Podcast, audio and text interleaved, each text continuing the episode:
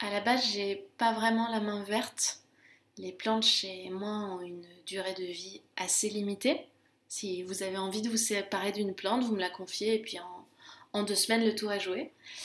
Euh, et puis quand je suis arrivée dans l'appartement que j'occupe actuellement, il y a un petit miracle qui s'est produit. Ma grand-mère m'a offert une orchidée et deux ans plus tard, l'orchidée est toujours en vie.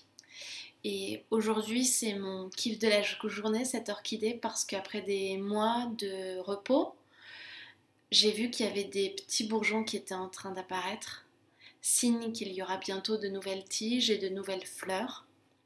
Et ça m'a mis tellement en joie de voir que l'orchidée était toujours en vie, qu'elle produisait toujours de, de nouvelles choses, qu'elle se portait donc bien, que je n'avais pas réussi à la tuer aussi, c'est une source de satisfaction. Et plus tard, quand euh, les fleurs apparaîtront, je repenserai à ce moment où, où j'ai vu le tout petit bourgeon apparaître. Du coup, c'était mon kiff de la journée. Et vous C'était quoi de votre côté?